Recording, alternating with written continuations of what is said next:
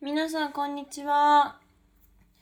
OK フレンズポッドキャスト始まりました。水原希子です。皆さんごめんなさい。ちょっと今回更新がいつもより遅れてしまいました。あのですね、まあ、もうちょっとインスタとかではお知らせしてたりするんですけど、Hulu Japan で、1月の25日かな？から、えー放送される、あのーブラを捨て旅に出よう水原希子の世界一周旅の、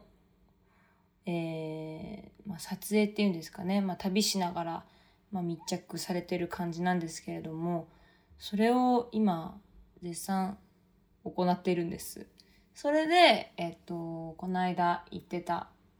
ベトナムだったり、えー中国の生徒だったり、えーインドだったりあのそういうところを転々としてるんですね。でですねなぜ 今回更新が遅れてしまったかと言いますと、えー実はですねトルクメニスタンという国に行きましてでまあすごい素晴らしいとこだったんですけれどもあのとにかくねそのいろんなねそのネットのねあの通信が規制されてるんですよ。なので結構それでちょっとね、えーどうしても 更新ができなくてこんそれで結果遅くなっちゃいました。ごめんなさい。でもあのこの「ブラを捨て旅に出よう」の企画すごい面白くて本当にめちゃくちゃいろんな国の文化を私は身をもって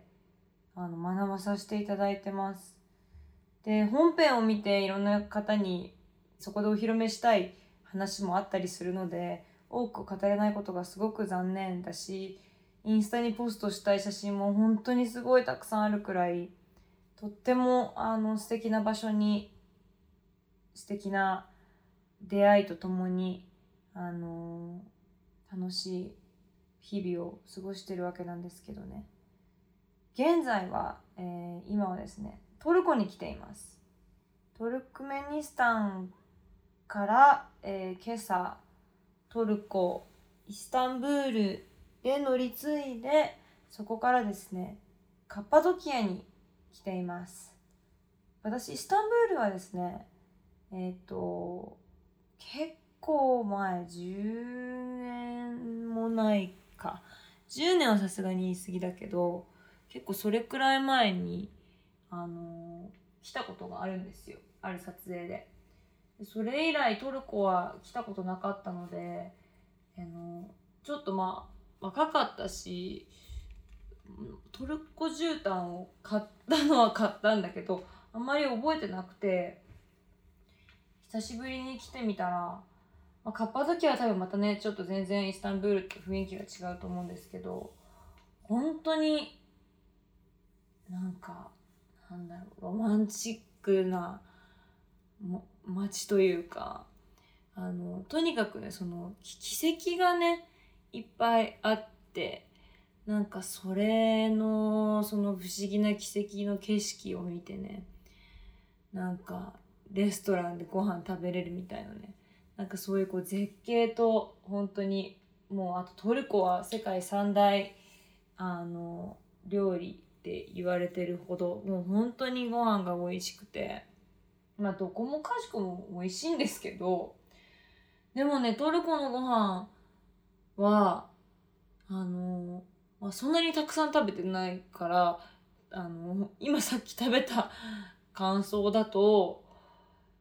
なんかね今日食べたのはえっ、と干したお肉となんか豆を潰したやつをあえたものみたいなちょっと名前教えてもらったんですけどすっかり忘れちゃったんですけどそれはなんか本当に美味しくてなんか、味がね結構そのいろんな味が口の中にこう飛び込んできてなんか食感もねすごいいろいろあって結構なんだろうすごい細かいというかねなんかこうディテールがねすごいあるんですよね。なんかレイヤーがあるというかなんかあのすごくある意味繊細ななんかあの料理だなと思う部分もあったりしてなんかちょっとハマっちゃいそうな予感がしています自分の中で。はい。でですね。明日私気球に乗ります。イエーイ。すごい楽しみ。もうカッパドキアと言ったらね気球じゃないですか。もう本当に楽しみです。いやもうねなんかこの企画をしてくださった あの方にすごい感謝したいです。すごくあの最高の企画です。とても私に合った今の私にとってとても大事なあの経験になっています。本当に最高ですね。でもあの実はだから今回の旅はえっ、ー、と中国の生徒からえっ、ー、と中国の生徒から、えー、ベトナム。でベトナムから、えー、インド。インドからアゼルバイジャン。アゼルバイジャンからウズベキスタン。ウズベキスタンからトルクメニスタンのトルコなんですよ。で本当にすごいたくさんの場所に行ったんですけどねやっぱりこの旅をしていてそのえっ、とウズベキスタンはそのシルクロードの中継地点にあったみたいででだからねすごい食文化とかもねすごい面白くてあの餃子みたいなのがあるの。で私なんか餃子だと思ってそしたらやっぱりそれは中国から来たものらしく。でもねいろんなやっぱり食文化もねやっぱりこうヨーロッパのものにアジア料理が影響されていたりとか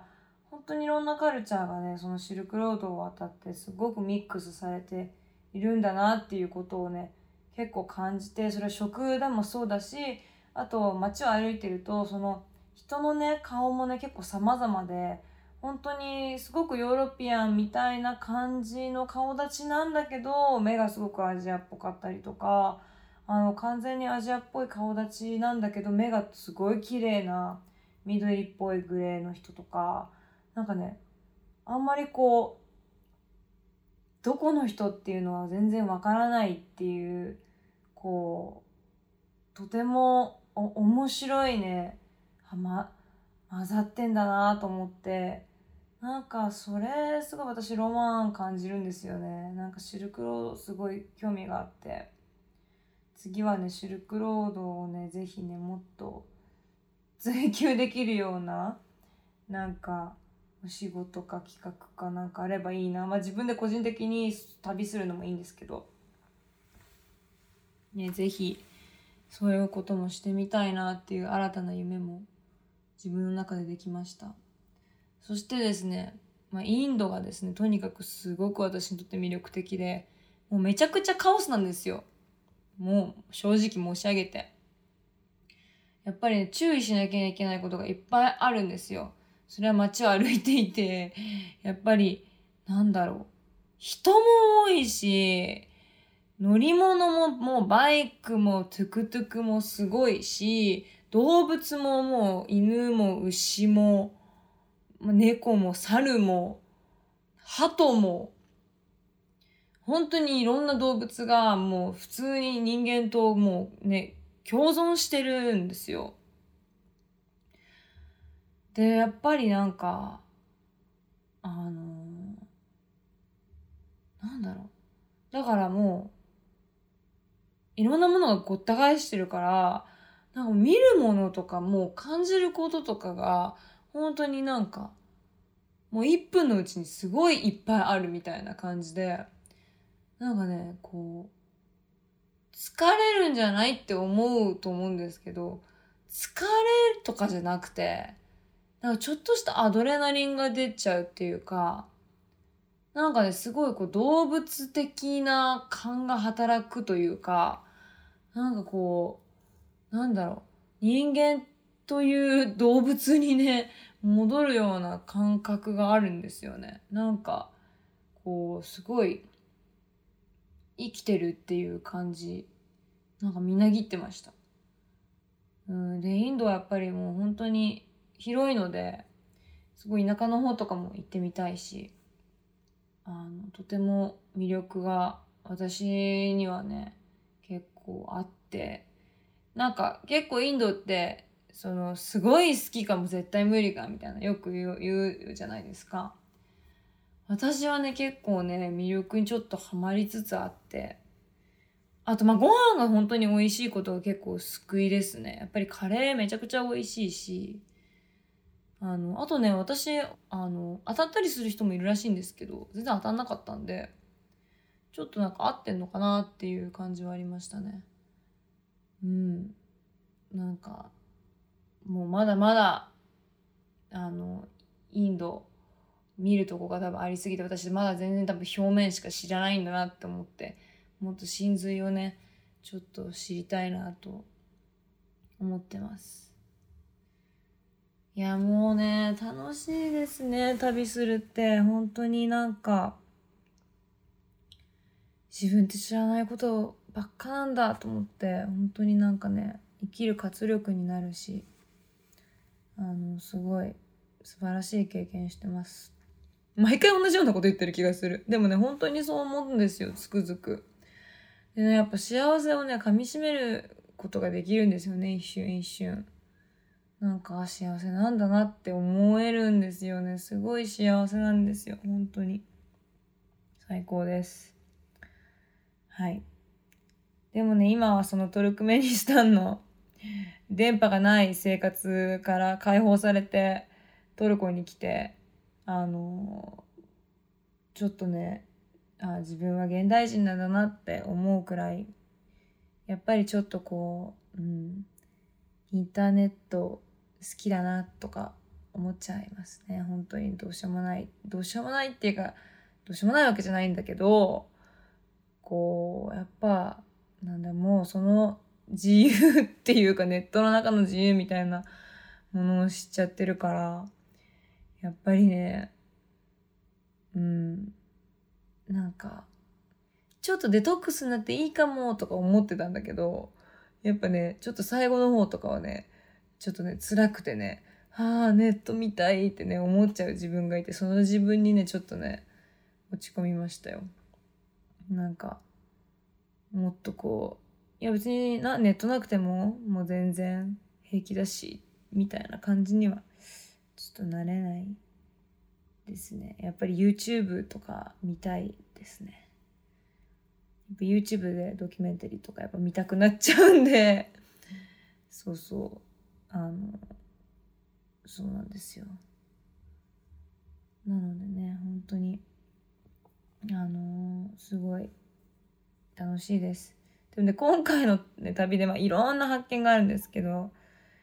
実はそのいろんな土地で、まあ、いろんな動物がいるわけですよ。でまあトルコでもトルクメニスタンでも、まあ、ウズベキスタンは見てないけどラクダがいたりとかあとはねまあどこにでも犬はいるんですよ。まあ野良犬だったり飼い犬だったり。でそのね犬の差っていうのがね面白くてインドの犬とかはもうね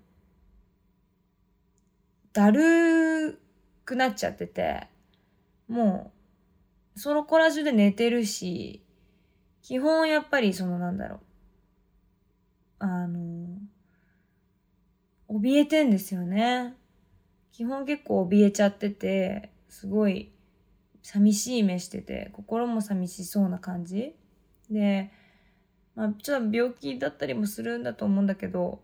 結構、まあ、アンヘルシーな感じで、まあ、ずっと基本寝てる。で、まあ、寂しそうな目をしてる。でね、一方、アゼルバイジャン行ったらね、アゼルバイジャンって、あの、